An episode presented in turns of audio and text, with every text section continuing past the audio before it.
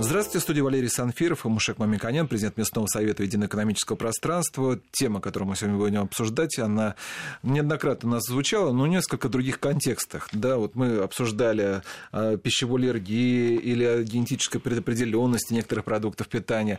Но вот э, чтобы так вот у нас все это было у нас вместе, на стыке, мы еще не обсуждали. Вот у нас сегодня будет эксперт, один из лучших в России, который как раз нам поможет ну, это очень важно, потому что последние десятилетия э, самые большие темпы научного развития и роста есть э, в отраслях информационных технологиях, в генетике.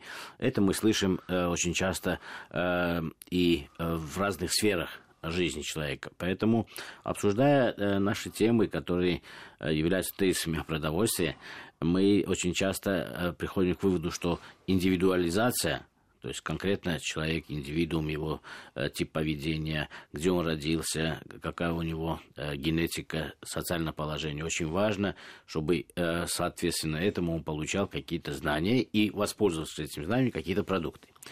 Э, поэтому э, наука э, продвинулась значительно дальше. Мне кажется, наша миссия часть научных достижений популярным образом рассказать нашим потребителям, потому что если наши потребители не будут к этому готовы, то им будет сложнее воспринимать информацию, как им быть в потребительской среде, как им сберечь здоровье своих детей и собственное здоровье. И с моей точки зрения, вот те знания, которые достигла современные исследования и отечественных ученых, и мировых, э, очень важно для того, чтобы люди понимали. Вот я очень важный тезис хотел бы сказать. Э, достаточно известно и популяризировано, что такое диета во всех ипостасях и так далее, и так далее. Но одновременно проблема, которая существует и для России, и для развитых стран, избыточный вес, ожирение и сопровождающие все, естественно, побочные э, заболевания и, естественно, смертность, они э, являются э, большой и нерешаемой пока проблемой. Очень часто индивиды хотят, стремятся и делают очень большие усилия, героические усилия для того, чтобы преодолеть тот образ потребления, который привел к ожирению, например, или к избыточному весу, или там каким заболеваниям.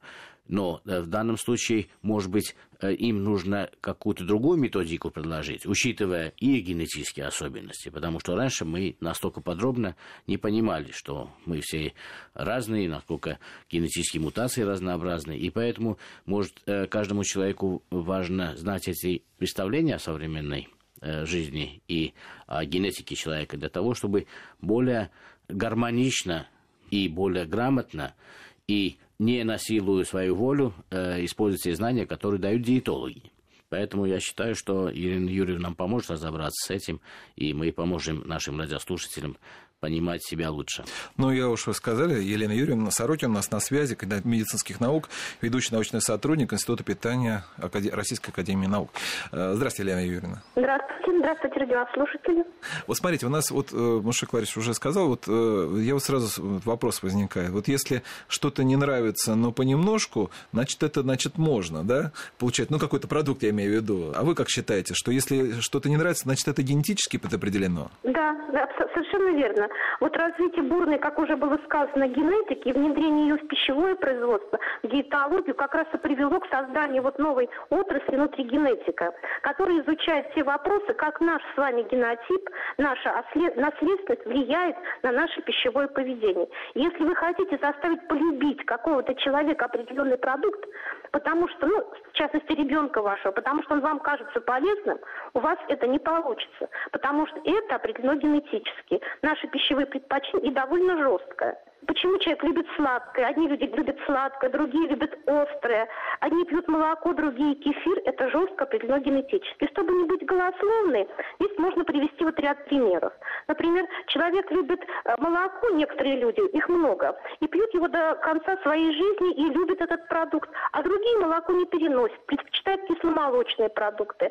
Это связано с работой фермента лактаза, который расщепляет молочный сахар. И этот фермент контролируется жестко геном, определенным геном лактазы. Вот у людей, у которых произошла мутация, точечная, маленькая мутация, которая называется однонуклеотидная, когда всего лишь один нуклеотид заменен на другой, у них появилась возможность того, что фермент сохраняет свою активность в течение всей жизни. И это произошло очень давно, тысячелетия назад, когда люди не употребляли молоко еще в пищу, а употребляли его только в виде грудного молока. И тогда был очень небольшой процент, меньше процента людей, у которых мутация это уже была. Но так как такого продукта не было, она была бесполезной. Но вот когда появляется молочное животноводство, вот эти люди имели преимущество при выживании тогда, много столетий назад. И от наличия нового пищевого продукта оно очень способствовало тому, что, ну, борьба за жизнь. Мутация стала распространяться. И если мы сейчас посмотрим, то уже в нашей стране частота встречаемости этой мутации 70%. 70% людей могут пить нормально молоко в течение до глубокой старости. Вот. Ну, а люди, у которых мутации нет, молоко может вызывать некоторые проблемы, и даже серьезные в желудочно-кишечном тракте. То есть и это, наверное... Елена Юрьевна, я перебью для того, чтобы мы э, промежуточные ага. выводы могли делать. Э, таким образом, э, мы говорим, что генетика человека, современного человека в разных странах, она очень взаимосвязана с рациональным эволюционным развитием человека. Конечно, и в данном конечно. случае переносимость молока означала в древности тысячелетия, несколько тысячелетий тому назад, что эти люди могли иметь больший доступ к белковым продуктам, молочным в частности, и поэтому их выживаемость больше, и их популяция должна была, естественно, расти, потому что они... Да, да. да. Это э, жесткая конкуренция привела к тому, что достаточно большого, более 70% населения нашей страны имеют да. вот эту положительную мутацию. Э, да. Мне кажется, также э, очень важно говорить о некоторых э, похожих примерах, потому что после этого мы э, сделаем вывод, что мы вот таковы сегодня, и, наверное, новых мутаций в ближайшие там столетия мы не распознаем и не определим, и их динамика все-таки медленная, и э, будем э, тогда тезисно говорить, а как же поступать современному потребителю для того, чтобы сохранить э, свое здоровье, как он должен смотреть на здоровье ребенка. Вот мне очень понравился ваш тезис, что ребенка нельзя приучить к таким к вкусам или типам продуктов, потому что на самом деле даже глобальные компании очень часто, имея детскую линейку, предполагают, кроме образов, конечно, кроме рекламы, маркетинга, предполагают, что эти вкусы, эти особенности их продуктов, они запомнят с детства и полюбят будущем. И очень часто в бытовом смысле люди думают, что вот это мне нравится, потому что это мне готовила мама, и э, только этот вкус мне э, запомнился на всю жизнь, и даже если любимая жена готовит похоже, это хуже, чем то, что я привык с детства. Поэтому, на самом деле, наука, в данном случае э, мы от вас слышим, опровергает вот это бытовое представление и говорит, что предпочтения вкусовые, предпочтения балансовые, жира, белка, предпочтение к жирным продуктам, и наоборот, предопределено нашей эволюцией и э, нашим сегодняшним генетическим состоянием. Это так и не совсем так. Потому что, например, когда я вам даже говорила про молоко, здесь имеется в виду не все белки, а конкретный белок.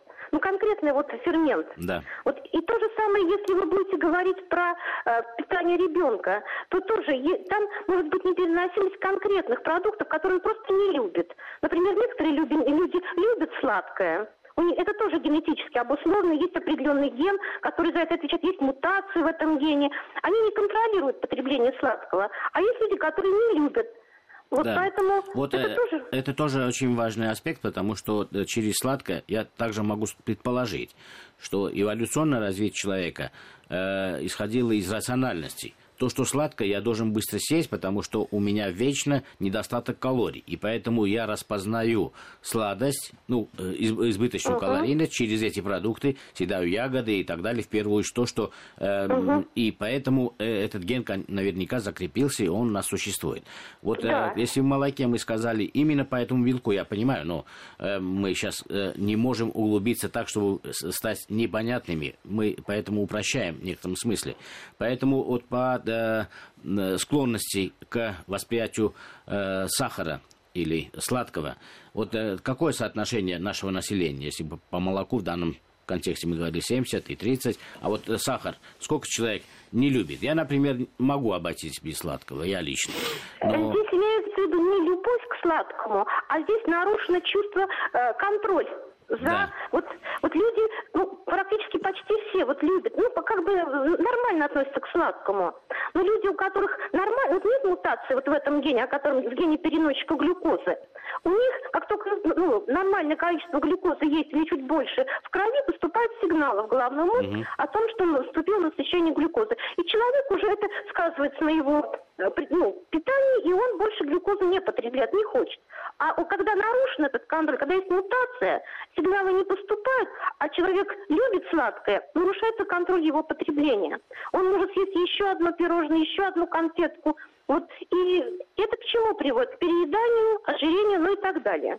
Елена Юрьевна, извините, можно я вернусь к началу, к истокам? Вот вы мне скажите, а как эта мутация происходит? Просто я вот не могу понять. Вот как получается так, что вот э, из одного процента, которые, люди, которые могли пить молоко, они сейчас их 70%. Это в течение жизни человека происходит или там на поколение? Просто они выжили, потому что они имели больший доступ к белку, чем другие. Шахтарович, я тогда не могу понять, как вот у вас мутация произошла к сахару. У них, да. у них преимущество. Представьте себе, есть, это же произошло очень давно. Вот сейчас мутации, они же про, про, происходят медленно. И сейчас вся генетика и ее действия направлены на то, чтобы эти мутации выявить и понять, какие из них связаны с риском развития ожирения, допустим, Да-да-да, я вот, смотрите, я просто изначально, вот, чтобы понять просто, смотрите, это происходит в период жизни одного человека, эта мутация может произойти, или это... Одного, конечно. Вот у произошла мутация, и, допустим, тогда их было, вот тогда, давно, их было, допустим, меньше процента, и вдруг появилось молоко. Хорошо, то есть, а сейчас вот, э, я не знаю, там вот генетически модифицированные продукты питания, образ жизни,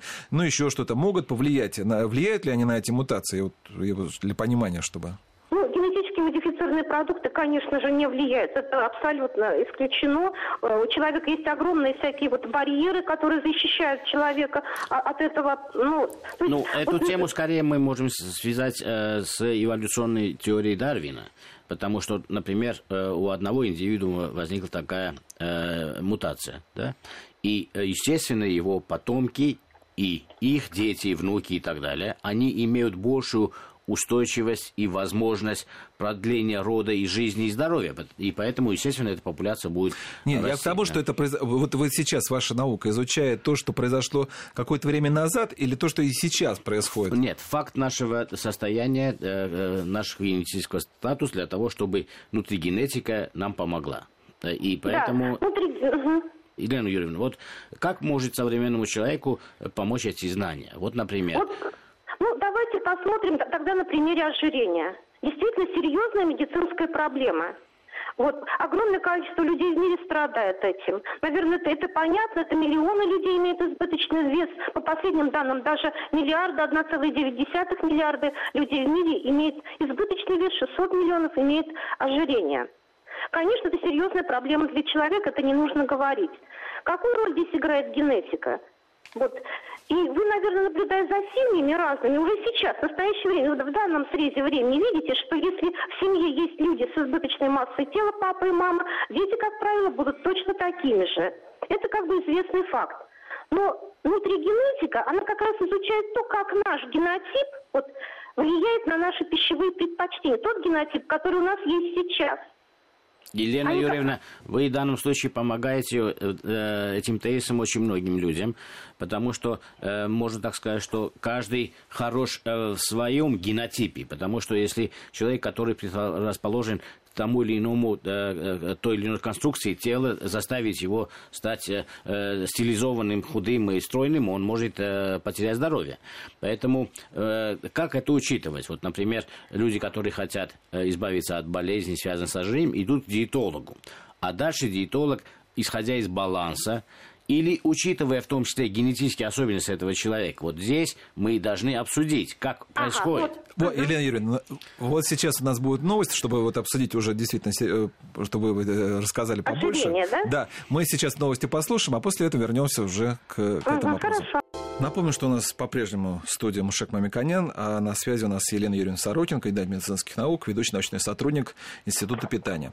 И мы закончили ну, перед новостями, мы вот начали говорить о генетике и о новой науке, которая сейчас находится на стыке между генетикой и диетологией. Диетология? Да, и поэтому вот э, Маша Клавич затронул очень такую тему, которая весной интересует, наверное, очень многих. И, и, и это прикладная тема, потому что на самом деле э, мы все в информационном поле знаем, что э, здоровье в основном связано с типом поведения, с характером питания, режимом, э, нагрузками, калориями и так далее. Потом человек идет к диетологу для того, чтобы подкорректировать свое здоровье. И из 60% населения России уйти в 40%, которые не, не имеют избыточного веса, например. Да? Очень часто э, эти нормы диктуются модой или, э, ну, не очень объективными представлениями. И очень часто диетологи в основном определяют э, балансы, режим питания, например. Я по себе чувствую, что если я вечером не поем, это значительно лучше, чем если общий объем. То ли это субъективное мое знание, то ли это э, э какая-то научная обоснованность. Я лично, например, не знаю. И поэтому было бы интересно, Елена Юрьевна, скажите, вот когда диетологам приходят люди, которые хотят корректировать свой вес, диетология современная учитывает, или кто-то учитывает, кто-то не учитывает, и если учитывает, в этом случае будет другой тип диеты, или э, график потребления, или продукты потребления, или э, все равно баланс калорий является более важным? Конечно, баланс калорий является, конечно, важным. И более это, это основное. Но это вот как раз, почему человек потребляет это большее количество калорий, почему нарушено его пищ, пищевое поведение, почему он переедает, это как раз обусловлено генетикой. И за последние 20 лет идет поиск интенсивный вот этих генов, которые связаны с риском развития ожирения. Даже до 2005 года печатались целые карты этих генов. Но в 2007 году был открыт ген, который называется ген связи с жировой массой и ожирением. Так вот, было показано тогда, сначала в Европе, что мутация, одноточечная мутация в этом гене однозначно связана с ожирением – почти во всех популяциях земного шара. Это показано и в Европе, и у американцев в Южной и Северной Америке. Многочисленные исследования приведены и в России. То есть никакого сомнения не вызывает, что вот эта данная мутация связана с ожирением. Она достаточно часто встречается среди населения вот от 46 до 49 процентов в Европе, России и среди американцев европейского происхождения. Чуть ниже она, ее встречаемость в Китае и Японии. Ну, что известно про эту мутацию? Как она связана с риском развития? На молекулярном уровне известно достаточно мало. Здесь только идут вот такие вот исследования. А на уровне пищевого поведения показано, что вот эти вот люди, которые являются носителями этой мутации, у них также нарушен контроль аппетита. Особенно это хорошо видно на детях, потому что ребенок, они непосредственные, они вот едят столько, сколько как они хотят. Вот если человек, ребенок не является, у него нет этой мутации, то он покушал, и больше вы его не заставите кушать, он сыт и больше не будет. А если у ребенка есть мутация, и он уже покушал, если ему предложите дополнительно добавку, или ему, он увидит пирожное или конфетку, он обязательно ее съест потому что нет вот этого чувства насыщения, и ребенок еще не умеет это контролировать. То же самое, хорошо это просматривается за праздничным столом. И вот есть люди, которые выпили, закусили, они сыты, они больше не хотят, хотя очень много вкусностей на столе. А есть люди, которые хотят попробовать все, повторить, и у них и делают это много. Вот. И к чему это приводит? Естественно, это приводит к избыточной массе тела. Вопрос возникает, если человек знает, что у него есть эта мутация, обязательно у него будет фатально развиваться избыточная масса тела ожирения? Конечно, нет. Потому что если он это знает, он должен обязательно контролировать калорийность своего рациона. Вот здесь ему помогут диетологи, не генетики, а диетологи. Вот. И если уже проблема, а если проблема уже есть, уже есть избыточный вес и ожирение, здесь, конечно, будет труднее. Но если человек, у человека будет мотивация, и он заставит себя сесть на диету, которую ему будет рекомендовать диетолог, то он сбросит эти килограммы. Но вопрос в том, что мутация заключается в том, что человеку вот этому очень трудно будет выполнять рекомендации диетолога, в отличие от человека, у которого нет мутации. Да, очень интересно, Елена Юрьевна. На самом да. деле это да, базовая вещь. А да, есть и другие э, мутации, которые вот наука определила за последние 10-15 лет. Может быть, э, предположим, человек имеет мутацию, он не может остановиться, но у него есть другие предпочтения. Например, он э, не ест горькое или, наоборот, сладкое, поэтому, может, какие-то продукты ему помогут быстрее э, почувствовать, или как обмануть, что он ест и не получает калорий. Вот есть и другие мутации, которые, совмещая вот с этими знаниями, мы можем помочь человеку дать рекомендации более компетентные, чтобы не было подавления его воли, потому что, да, конечно, можно сказать так, если вы мотивированы или имеете достаточную силу воли, то, естественно, да, сдерживаете. Да. Но не всегда да. это работает в жизни. Даже если мотивация, ну, иногда бывают срывы, срыв за да. срывом, поэтому угу. генетически определено. А вот э, какие корректировки могут быть у э, работы диетолога? Вот они учитывают, что кроме этой мутации, что он не может держать, есть другие мутации, предпочтения к тем или иным продуктам. Ага. Угу. Ну, ну, здесь вот я сразу скажу, немножко еще вернусь к этой мутации. Вот вы говорите, что значит, если человек будет выдерживать диету, имея, и у него ожирение связано именно с этой мутацией, да? да, он обязательно сбросит калории. Это показано на опыте, клинически, ну, многочисленные есть исследования, наблюдения, это абсолютно точно. Вот для некоторых людей будет непреодолимой преградой вот сидеть на вот такой вот диете, употреблять все и так далее. Это вот этот момент. Второй момент про другие мутации. Есть, конечно. Но когда была открыта именно вот эта мутация, ну, до этого же были известны другие. Вот все другие, вот если можно применить здесь такой термин, как бы померкли потому что их значимость гораздо меньше, чем вот этой данной мутации. Понятно. Я приведу, например, пример. Когда есть мутация в гене лептина. Лептин – гормон вот, э, ожирения, вы знаете, да? да. Вот. И ген, мутация в гене рецептора лептина. Но ее, вот, ее процент вот, в ожирении настолько низкий, что это касается очень небольшого количества конкретных людей, которые можно лечить, например, рекомбинантным лептином. Угу. Вот. Или, например, еще мутация есть гена бета-3 адренорецептора. Вот на частота встречаемости ее 8%. Да. Поэтому она тоже значимого влияния на, опять же, на ожирение не оказывает. Таким вот образом, наиболее... Э, Елена Юрьевна, это совсем недавно произошло вот открытие, если мы говорим о 2007 году, достаточно э, да, опыта даже... 10 лет назад все. Да, всего 10 лет там назад мы это 2007 год открыт был этот ген, когда а... появилось полногеномное обследование. Вот при помощи полногеномного обследования была выявлена эта мутация. А. а потом уже огромное количество исследований начали изучать, как она действует, где очень много противоречивых данных. Но вот известно то, что вот известно точно то, что я вам сказала. Это точно известно и установлено. А вот э, вкусовые предпочтения, это тоже очень интересная тема, особенно для индустрии и э, тезисом о том, какова может быть э, продовольственная стратегия отраслей, подотраслей компаний. Вот вкусовые предпочтения в нашей популяции, они каковы? Есть люди, которые любят острое, сладкое, горькое. Э, вот как на это смотреть? Это тоже определено генетикой человека и да, его конечно. эволюцией? А ну, если мы про эволюцию говорить пока не будем, потому что мы сейчас рассматриваем генотип, вот как он есть сейчас. Вот да. у меня такой генотип. Какие, как, как он влияет на мои пищевые предпочтения? Ну, то, что касается, вот есть любители э, сладенького, вот есть определенный ген, ген пере, вот, переносчиков, я вам уже говорила, глюкозы, и определенная мутация как раз способствует тому, что эти люди, у них нарушен контроль потребления сладкого. Да. Вот это я вам уже сказала. Теперь есть, конечно, еще один ген, который называется ген рецептора типа 1, Э, которые предпочтение вот острой пищи. У тех людей, у которых есть мутация, у них очень высокая чувствительность вкусовых рецепторов к острым продуктам. А, да, то есть они не любят острое? Да, и они не, не любят, им это не нравится. Они не любят ни перец, ни горчицу, ни горький кофе, вот, ни э, горький а, шоколад. Я отношусь э, к диаметральным. Я от, очень это люблю. Вы не можете сказать, э, какая доля тех, которые любят, как они любят, потому что за столом я э, всех упрашиваю, чтобы они поп, э, попользовались перцем там, или предлагаю острый перец, потому что он полезен, содержит много, много антиоксидантов и так далее, и так далее. Вот э, какая популяция у нас сколько предпочитают острые и сколько не хотят. Я поняла ваш вопрос. Вот. Но здесь, во-первых, зависит... Вот люди, которые живут в южных регионах, да. Они, у них так эволюционно сложилось, что они любят и предпочитают острые продукты. Там процент больше.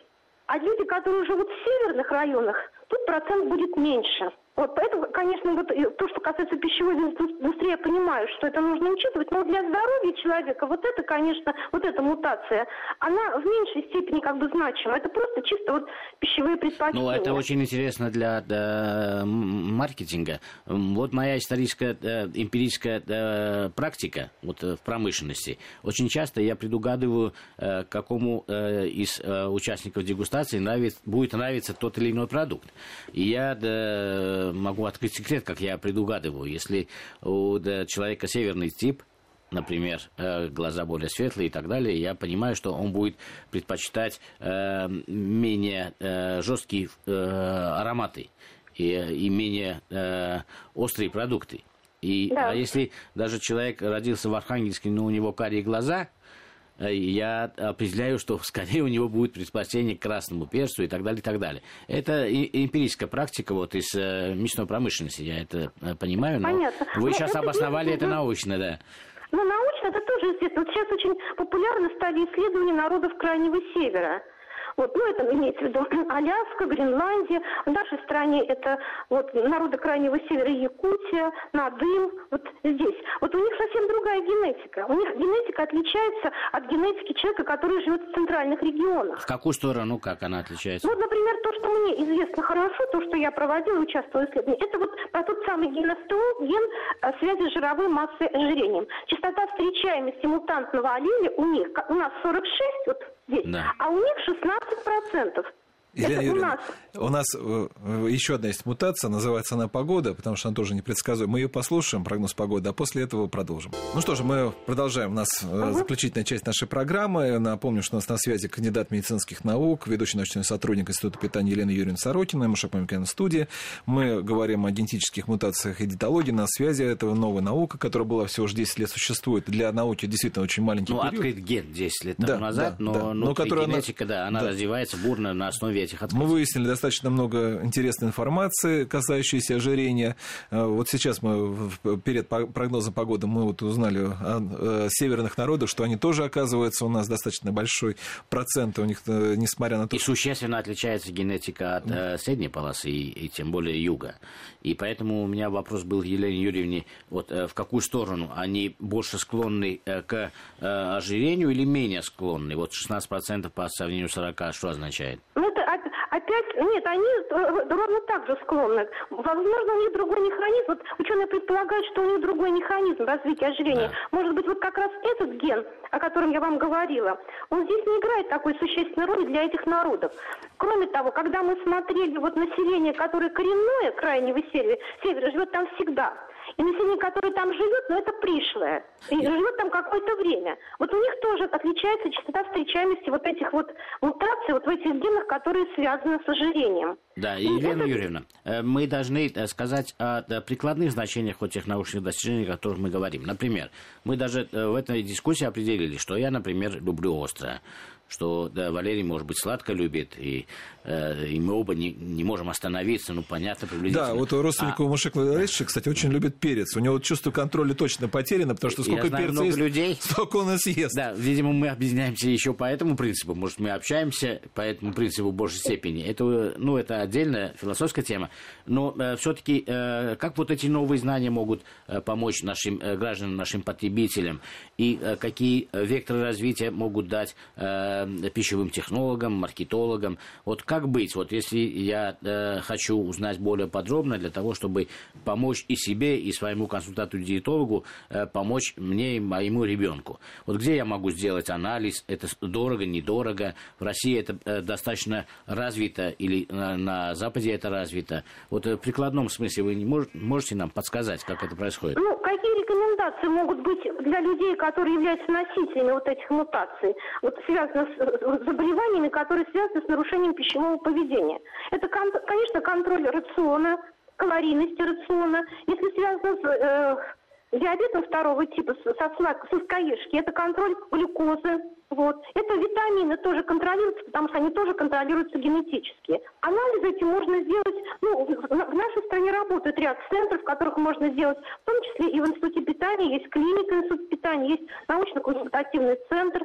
есть сайт института. Сейчас это федеральный центр э, пищи, биотехнологий и безопасности пищи. А это нужно кровь сдать или да, достаточно слюну? Нет, а, материал. Материал может быть любой. Я хочу сказать, что вот эта мутация, она, конечно, вот экспрессируется в основном, конечно, в центре пищевого поведения в гипоталамусе, но она присутствует во всех клетках организма. Угу. Поэтому можно сдать кровь, можно сдать просто палочкой букальные да, да, эпителий, да. слюна, да. Э, вот можно, если это имеется в виду клиника, где вот детская клиника, где есть беременные женщины, это может быть и грудное молоко. Эту мутацию можно, эту мутацию можно пройти позже, например, сохранив, заморозив кровь и потом сделать этот анализ. А, то есть абсолютно легко определяется вот этот вот... А эта услуга э, дорогая, и насколько она сейчас э, востребована? Потому что многие, э, наверное, и не знают, что такие возможности есть. И как дальше ну, использовать? Понимаете, вот это как раз такой тоже философский вопрос. Хочу ли я знать что-то о своем генотипе или не хочу?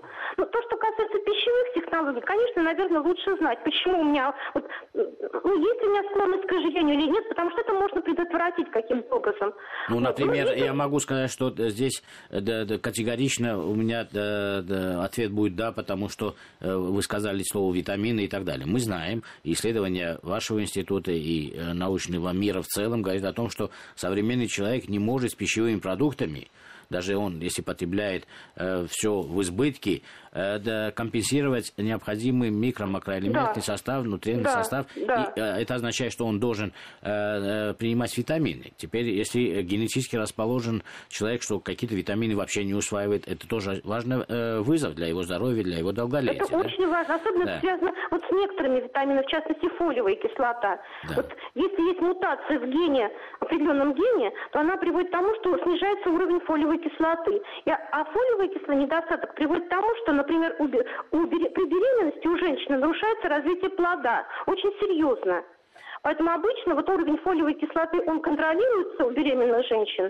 Вот. Но эта мутация, она легко снимается дополнением, дополнен... введением дополнительных препаратов, содержащих фолиевую кислоту. Да, но для этого сначала даже... нужно распознать, потому что очень часто человек э, чувствует вялость или иммунитет э, слабый. Но э, я очень э, редко встречаю, когда врач рекомендует сделать, э, например, профиль витаминный. Или это, может быть, э, я сейчас некомпетентно говорю. Вот вы, как доктор, считаете, что со современному человеку обязательно нужно смотреть витамины, потому что у нас анализ крови предусматривает очень много важных параметров, но именно вот нутриетику смотрит в меньшей степени. Как вы считаете? Нет, конечно, нужно контролировать, потому что это серьезно. Особенно то, что касается фолиевой кислоты. Я, например, знаю людей, которые знают, что у них есть такая мутация, так они делают анализ фолиевой кислоты раз в год. Просто для профилактики. Знают, что мутация у них есть. И как только уровень фолиевой кислоты снижается, нужно принимать препараты фолиевой кислоты. А для беременных женщин в некоторых странах даже есть целые программы, когда назначают препараты фолиевой кислоты для вот таких вот женщин, чтобы исключить влияние какого-то отрицательного на развитие плода. Елена вот Юрьевна, я задам вопрос, который, наверное, хотели бы задать, э, ну, по крайней мере, половина наших радиослушателей. Угу. Э, вот э, научные достижения, о которых мы говорим, и их прикладное значение, э, э, может пофантазировать, когда возможна корректировка такого гена и вообще вмешательство это теоретически возможно или нет, для того, чтобы каким-то влиянием ген, который отвечает за избыточный вес, а скорее за неумеренный аппетит, скорее то, что я не могу сдержаться и не могу остановиться, может каким-то образом потом корректировать. Или таких э, даже фантастических задач медицина не ставит. Нет, конечно, ставит. Но на, на современном уровне это сделать нельзя. Вот это абсолютно точно. Вот, ну, ну, исследования, конечно, ведутся. Вот поэтому из-за того, что нельзя такие исследования сейчас провести, то есть исправить ген, вот нельзя. Поэтому многие считают, что лучше и не знать. Особенно это связано, когда это связано с онкологией, например. Да. Потому что человек может знать, вот оно у него не разобьется по разным причинам, потому что гены могут быть и запечатаны. Это еще одно направление этой науки – эпигенетика. Да, но да, вот, знание а все-таки лучше, потому что есть огромное количество профилактических вещей, которые, ну, да, научно доказаны, что они все-таки уменьшают эти риски. Вот э, те же э, витаминные комплексы, вот мы э, присутствовали да. на конференции, которая э, проходила в вашем э, институте, очень интересные знания мы можем оттуда э, э, узнать относительно витамина D, витамина А, витамина Е. Да, а да. население так подробно об этом не знает, хотя это очень важно, для, в том числе для профилактики э, ряда важнейших заболеваний, и онкологии в том числе. Я, да, честно говоря, не думал, что это связано, да. И поэтому, да, исходя из этого, да, витамины и их содержание в организме э, современная наука считает важнейшим показателем, наравне с теми показателями, которые мы даем при э, биохимии крови, анализе крови, для того, чтобы поддержать здоровье и долголетие, и э, иметь меньше э, проблем с теми типичными заболеваниями, которые сегодня очень распространены, как онкология. Ну, особенно, конечно, вот, э, обеспеченность витаминов, она тоже контролируется генетически. Не для всех витаминов это показано, но абсолютно четко, например, я уже вам сказала, фолиевая кислота, витамин D, четко показано, что это связано генетически. И, конечно, обязательно нужно контролировать уровень, уровень витаминов вот, э, в организме человека, особенно когда это касается вот ну, я говорю уже про беременных женщин. Вот. Хорошо, вот такой практический вопрос, Ирина Юрьевна. Смотрите, вы, вы говорите, что вот если фолиевая кислота, некоторые вот даже э, раз в год проходят, э, специально да. смотрят, как изменяется. Вы э, случайно сказали эту цифру? Вот как часто нужно, вот смотрите, как у тебя в организме, у человека происходят эти изменения? Вот ну, раз в год? Нет, конечно, это я сказала некоторые такое парадоксальное. Это просто вот человек сам, генетик сам это знает, и он это делает.